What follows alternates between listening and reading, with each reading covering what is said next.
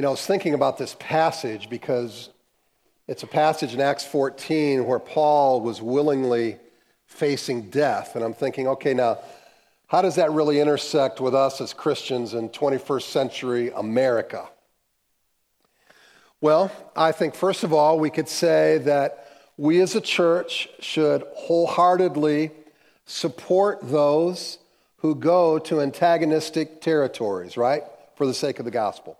I mean, we've seen people from our church do that. We've had missionaries come through here not too long ago. A couple, a couple young children, they lived in Marshfield, and they said, Hey, we want to go to the Middle East in a, in a territory that was not friendly to the gospel, and we want to go live there and plant churches and share Christ. And I mean, I look at that and I see, you know, here's a young couple that's upwardly mobile and they're putting aside, you know, their 401k, getting a promotion, living in a nice house, driving a newer car, living in the preferred neighborhood with the preferred schools and church, and they say, We're willing to pack up and start a new life elsewhere for the sake of the gospel. That's cool to see, but it's even cooler for us to be a part of that and to send them, support them, and, and that's what we can do. So we're glad to support those who make those kind of sacrifices. There's another application. Perhaps God is speaking to some of us to go, to go to these kind of places. He calls, and some of us can say yes to that, right? I mean, we had, uh, we had a couple here that was part of our church in the, uh, in the late 80s, and they've been missionaries their whole life. They were ministering in the U.S and just decided recently uh, we're going we're gonna pack up, we feel called to Turkey. They're in their late 50s, early 60s. They have two kids in the United States, and they're saying, We're going to move to Turkey for the sake of the gospel. Uh, that is cool to see. So sometimes God calls us to go, and, and we can say yes to that. And then I think we just have to ask ourselves the question what difference does the gospel make for us right here in our lives? Most of us stay, most of us have jobs, families right here. How does the gospel make a difference where we live? I mean, how does the gospel influence my commitments, my relationships now? So, seen through the light of Acts 14, I think it's not so far removed. I think we can see, you know what? I can give my all. And, you know, it may not be in Lystra, but I can still give my all here. And whatever God asks me to do, I'm willing to do. And so it's not so far removed from us. Our text tells a story that's rather heroic of Paul and Barnabas. They go back to cities in which they had visited before and they were once rejected, but they go back. It's what Paul and Barnabas do in these cities that I think is particularly informative for us and, and influential in how we operate as a 21st century church.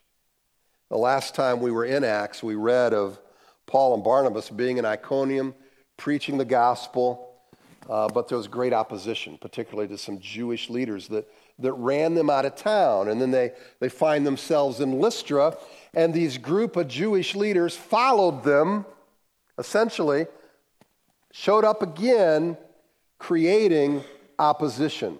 We pick up the story in Acts 14, verse 19. Let's all stand as we take a look at this. But Jews came from Antioch and Iconium, and having persuaded the crowds, they stoned Paul and dragged him out of the city, supposing that he was dead. But when the disciples gathered about him, he rose up and entered the city, and on the next day he went on with Barnabas to Derbe. When they had preached the gospel to that city and had made many disciples, they returned to Lystra and to Iconium and to Antioch strengthening the souls of the disciples, encouraging them to continue in the faith, and saying that through many tribulations we must enter the kingdom of God. And when they had appointed elders for them in every church, with prayer and fasting, they committed them to the Lord in whom they had believed. Then they passed through Pisidia and came to Pamphylia. And when they had spoken the word in Perga, they went down to Attalia. And from there they sailed to Antioch, where they had been commended to the grace of God for the work that they had fulfilled. And when they arrived and gathered the church together, they declared all that God had done with them and how he'd opened a door of faith to the Gentiles. And they remained no little time with the disciples. But Jews came from Antioch and Iconium, and having persuaded the crowds, they stoned Paul and dragged him out of the city, supposing that he was dead. This is the first time that Paul has met violent opposition, and it won't be the last. We read in Acts 13, but the Jews incited the devout women of high standing and the leading men of the city, stirred up persecution against Paul and Barnabas, and drove them out of their district. Three chapters later, we read the crowd joined in attacking them, and the magistrates tore the garments off them and gave orders to beat them with rods. And when they had inflicted many blows upon them, they threw them into prison, ordering the jailer to keep them safely. Having received this order, he put them in the inner prison and fastened their feet in the stocks. And there were other occasions in which similar violent actions were done against the apostles, and particularly Paul. Now, one might think that you'd be prone to quit after having that kind of a reaction to your ministry of preaching the gospel. But what is it that causes somebody like the Apostle Paul to continue to face this opposition and to go into these territories where he knows that people are going to be hostile? Well, we have the benefit of some perspective as Paul kind of looks back upon his life. And in the last book that he wrote in the New Testament before his death, we read this in 2 Timothy. Therefore, do not be ashamed of the testimony about our Lord, nor of me, his prisoner, but share in suffering for the gospel by the power of God, who saved us and called us to a holy calling, not because of our works, but because of his own purpose and grace, which he gave us in Christ Jesus before the ages began, and which now has been manifested through the appearing of our Savior, Christ Jesus, who abolished death and brought life and immortality to light through the gospel, for which I was appointed a preacher and apostle and teacher, which is why I suffer as I do, but I'm not ashamed. For I know who I'm believed and am convinced that he's able to guard until that day what has been entrusted to me. He was not ashamed because he felt this eternal indebtedness for the grace of God that had been poured out upon his life. Here's a man who was a murderer of Christians, and now God has expressed his grace, forgiven him of his sin. How can I thank him enough? And so he felt called to be an apostle and a teacher, to do all that he could to give the gospel. The opposite of serving Christ and serving for the sake of the gospel is entitlement. Thinking that we deserve fortune, thinking that we deserve comfort, perhaps because of our heritage, or perhaps because of some other merit. The service that Paul is able to offer can only come about because he died to self. He realized that his life was not his own. Paul said yes to the stewardship of God upon his life. He was a steward before God of his body, of his very life. Yes to not calling his life his own. Yes to walking into danger by obeying his call. Now, not all walk into danger, but all of us can obey the call. All of us can use our gifts. all of us can serve. All of us can take a towel and a basin and say yes to whatever it is that God is calling us to do. We are instruments of service for our heavenly King. So a servant of Christ can be courageous by simply saying yes at each step of the way. Notice that these Jews persuaded the crowd. These are antagonizers that traveled. Now remember, you know, we're talking first century travel, a hundred miles to come and just be a thorn if in Paul's side, if not being able to kill him. The crowd was so incensed by the Jews that a mob rises up to stone Paul, not by a judicial sentence, but by a, a public display of mob rule, mob fury.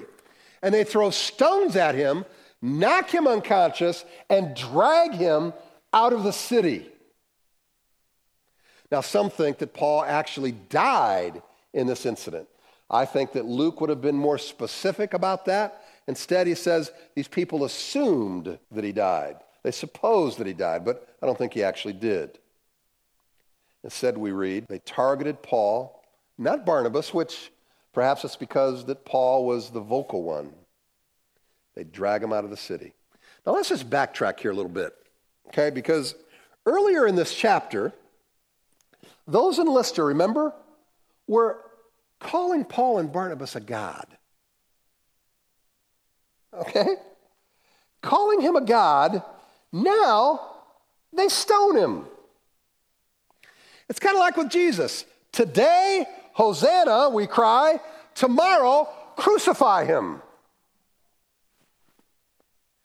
Popularity turns like the wind.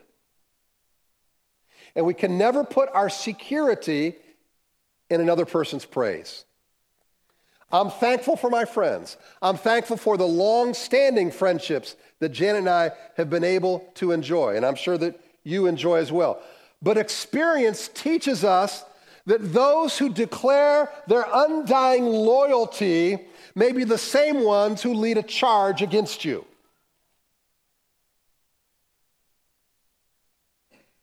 But when the disciples gathered about him, he rose up and entered the city. And on that day, he went on with Barnabas to Derbe. How can we not be inspired by the sheer courage of Paul? And when he came to his senses, he gets up. He's outside the city. He gets up and he heads right back into the city. Why? Well, it was to continue the job that God had given them. I like what John Wesley once said always look a mob in the face. Not everybody can do that, but Paul certainly did. I like what he would later write in 2 Corinthians. We are afflicted in every way, but not crushed, perplexed, but not driven to despair, persecuted, but not forsaken, struck down, but not destroyed. Going right back to the city where they tried to kill you. They did not wilt, but they came to continue their mission to strengthen the saints, to edify the body, to make sure a, a firm foundation was built for these young believers. Think of how the Word of God, the work of God, would prosper if God's servants refused to quit. Notice the believers were gathered around Paul. Now, maybe they showed up to bury their beloved leader. Even so, they weren't afraid to be identified with one who was the target of such ill will. But he was not dead. And he opens his eyes and he sees a group of people around, a supportive group. Just like there will be people who can oppose us, we can also be surprised by those who support us. Praise God for that, right? Courage can be fortified by a supportive community. But we have to realize that our strength ultimately comes from our relationship, our intimacy, our, our communication, our support from the bread of life. and not from counting noses of our friends, not from counting our allies. And I'm reminded just in the same breath in 2 Timothy 4:16 where Paul wrote, "At my first defense no one came to stand by me, but all deserted me." I mean, whether we are deserted or we are surprised and wake up to a, a group of supportive friends, we know that it is the rock of our salvation that we need to lean upon. It's that friend who sticks closer than a brother, and his name is Jesus. When they had preached the gospel to that city and had made many disciples, they returned to Lystra and to Iconium and to Antioch, strengthening the souls of the disciples, encouraging them to continue in the faith, and saying that through many tribulations we must enter the kingdom of God. So, Paul and Barnabas are essentially backtracking to the cities that they had visited on the first leg of that first missionary journey. And now they're going back to minister to these saints, despite the knowledge that they're returning to some hostile areas. They went to make disciples, to preach the gospel. It's the essence of the Great Commission. Not just to give information, but to build up the believers. He was not counting the notches on his gospel gun, he was equipping and building up the saints to take on the work of the ministry. If there was ever a verse that epitomized pastoral ministry, it's verses 21 and 22. Strengthening the souls, encouraging them to continue in the faith. A servant of Christ participates in their giftedness to build others up in the body of Christ. Now, just imagine for a second being a new convert to Christ through the preaching of Paul. And then you see how your community is reacting. And they stone him, they try to kill him. What would be going through your mind about standing up for Christ? You might think twice. You might say, you know what? You know, maybe I'll just put this Christianity thing on the back burner for a couple years. I'll let everything die down, okay? And then maybe we can be more open when the political climate changes. You know, I'll just become a, a secret agent Christian for a while. And maybe they had people that still wanted to keep all the old acquaintances that were bringing them down. And I'm not suggesting we ought to do that, just drop our friends. I'm not saying that. But, but sometimes the peer group pressure we wilt under, maybe that was on their mind. Maybe they couldn't leave the faith of their families. Others don't know if they have what it's take to, to, to stand against the, the culture. They don't know if they can swim upstream. So Paul takes it upon himself to build up the saints to encourage them in their walk with Christ, to stand firm. He would write in Colossians, Him we proclaim, warning everyone, teaching everyone with all wisdom, that we may present everyone mature in Christ. It's not just get them saved and leave them, it's to build them up that they can mature. That's why we take seriously taking the Word of God verse by verse in this church and not just giving a, a gospel message every Sunday, the same message, but that we learn the Scriptures to be built up, to equip the saints for the work of ministry, for building up the body of Christ until we all attain to the unity of the faith and of knowledge of the Son of God, to mature manhood, to the measure of the stature of the fullness of Christ, so we may no longer be children tossed to and fro by the waves and carried about by every wind of doctrine, by human cunning, by craftiness and deceitful schemes. As God grants salvation, it is our job to pour into others so that their faith grows deep and strong. And how's this done? Paul would write in 2 Timothy It's done by teaching the Word of God, that the man of God may be complete, equipped for every good work. We build others up so that others don't give out. But it doesn't stop there. We're also to remind the saints that through many tribulations, we must enter the kingdom of God. What? Did we read that right? I thought it was supposed to be we enter the kingdom of God victorious, riding high all that God has given to us in material possessions because He's blessed us so much. It's our best life now. Look at my new Cadillac. Not so fast. The phrase kingdom of God, first of all, it's not a, it's not a geographical location, it's the rule of God.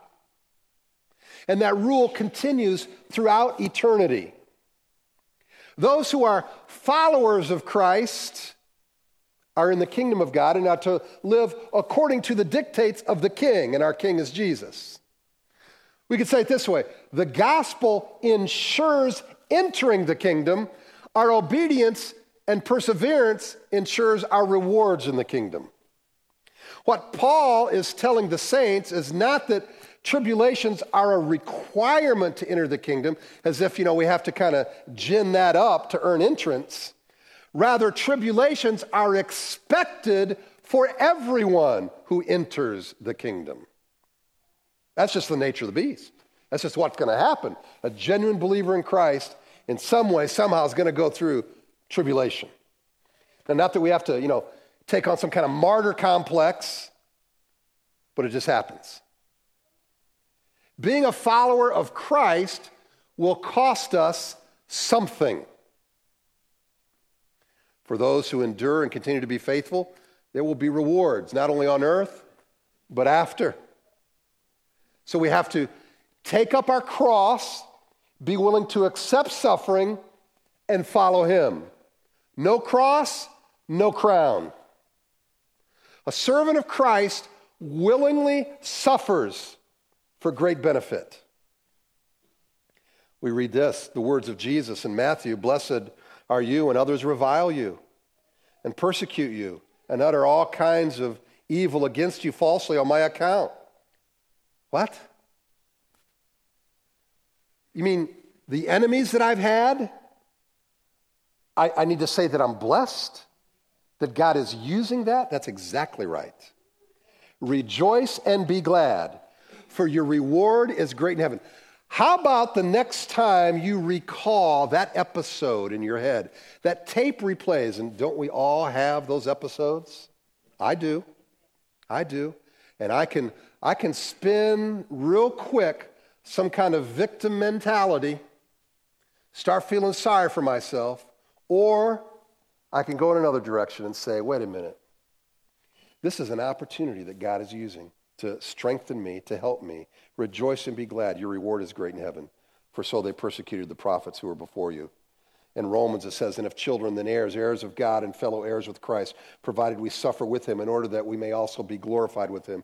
And in Hebrews, he considered the reproach of Christ greater wealth than the treasures of Egypt, for he was looking to the reward. The Lord delights in rewarding those who refuse to be taken in by the opinion of men, who refuse to be taken in by the riches and make that their primary goal. Nothing wrong with the riches, nothing wrong with God has blessed you as such. But that's not the meaning of life. That's not what we're going after. And if God asks, I can set that aside to serve Him. So, how can we take on a kingdom mentality and change the way we view hardships? How can that happen? I've kind of already alluded to it, but I think we're all prone, just because we're human beings, we all have a flesh, we're all prone to retell our story to others and cast ourselves as either a victim or a hero.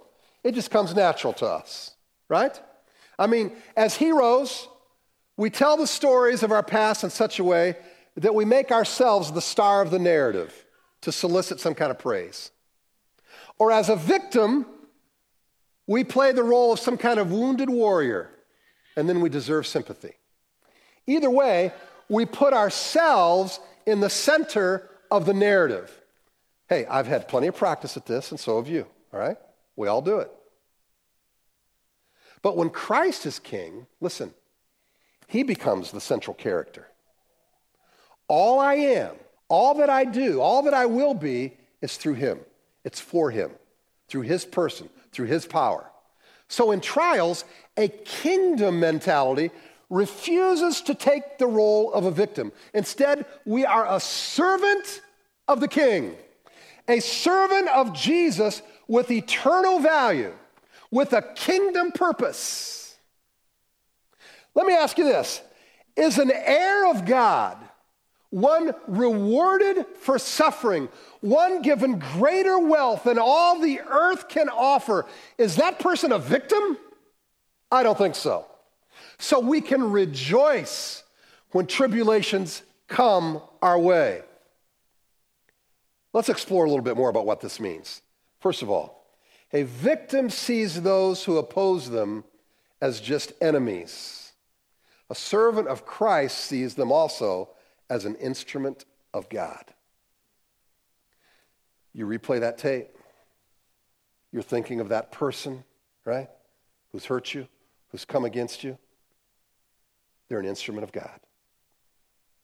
Right? We can choose to take a victim mentality or we can thank God for those who oppose us because they can be used by God to mature us, to give us an opportunity for reward. So next time they come against you, just say, Thank you for that opportunity, brother. We rejoice in our sufferings, knowing that suffering produces endurance, and endurance produces character, and character produces hope. There's an inside work going on through opposition, through hardship. The Spirit Himself bears witness with our spirit that we are children of God, and if children, then heirs, heirs with God, and fellow heirs with Christ, provided we suffer with Him in order that we may also be glorified with Him. Thank God that He is using others in your life to be an instrument that you may mature and that you may receive great reward. So thank you, God, for the opposition. Thank you for that person. It changes the way we replay that tape in our head. A victim sees themselves as powerless. A servant of Christ is secure and given power to operate in love. Now, I don't know about you, but often when you replay those things in your mind and you think, on, now, if I see that person again, by golly, I'm going to give them the what for because they shouldn't have said what they did. They shouldn't have done what they did. And I'm going to set the record straight. Anybody else replay those things in your head? Okay. There's three people around us. The rest of you I know are lying about it, all right? How about thinking of a scenario now instead of how you're going to get back? Thinking of a scenario of how you can be kind, of how you can express love. Because God has given you that kind of spirit. He's given us not a spirit of fear, but of power and what? Love. And a sound mind. I can think rightly, I can do rightly, I can still love. Now, that doesn't mean I'm going to let such people that continue to be that way in my inner circle, okay? That just means you can still have boundaries, but what it does mean is that I'm not going to be rude, that given the opportunity, I can still be kind. Lastly, a victim sees persecution as a hindrance. A servant of Christ sees persecution as a gateway.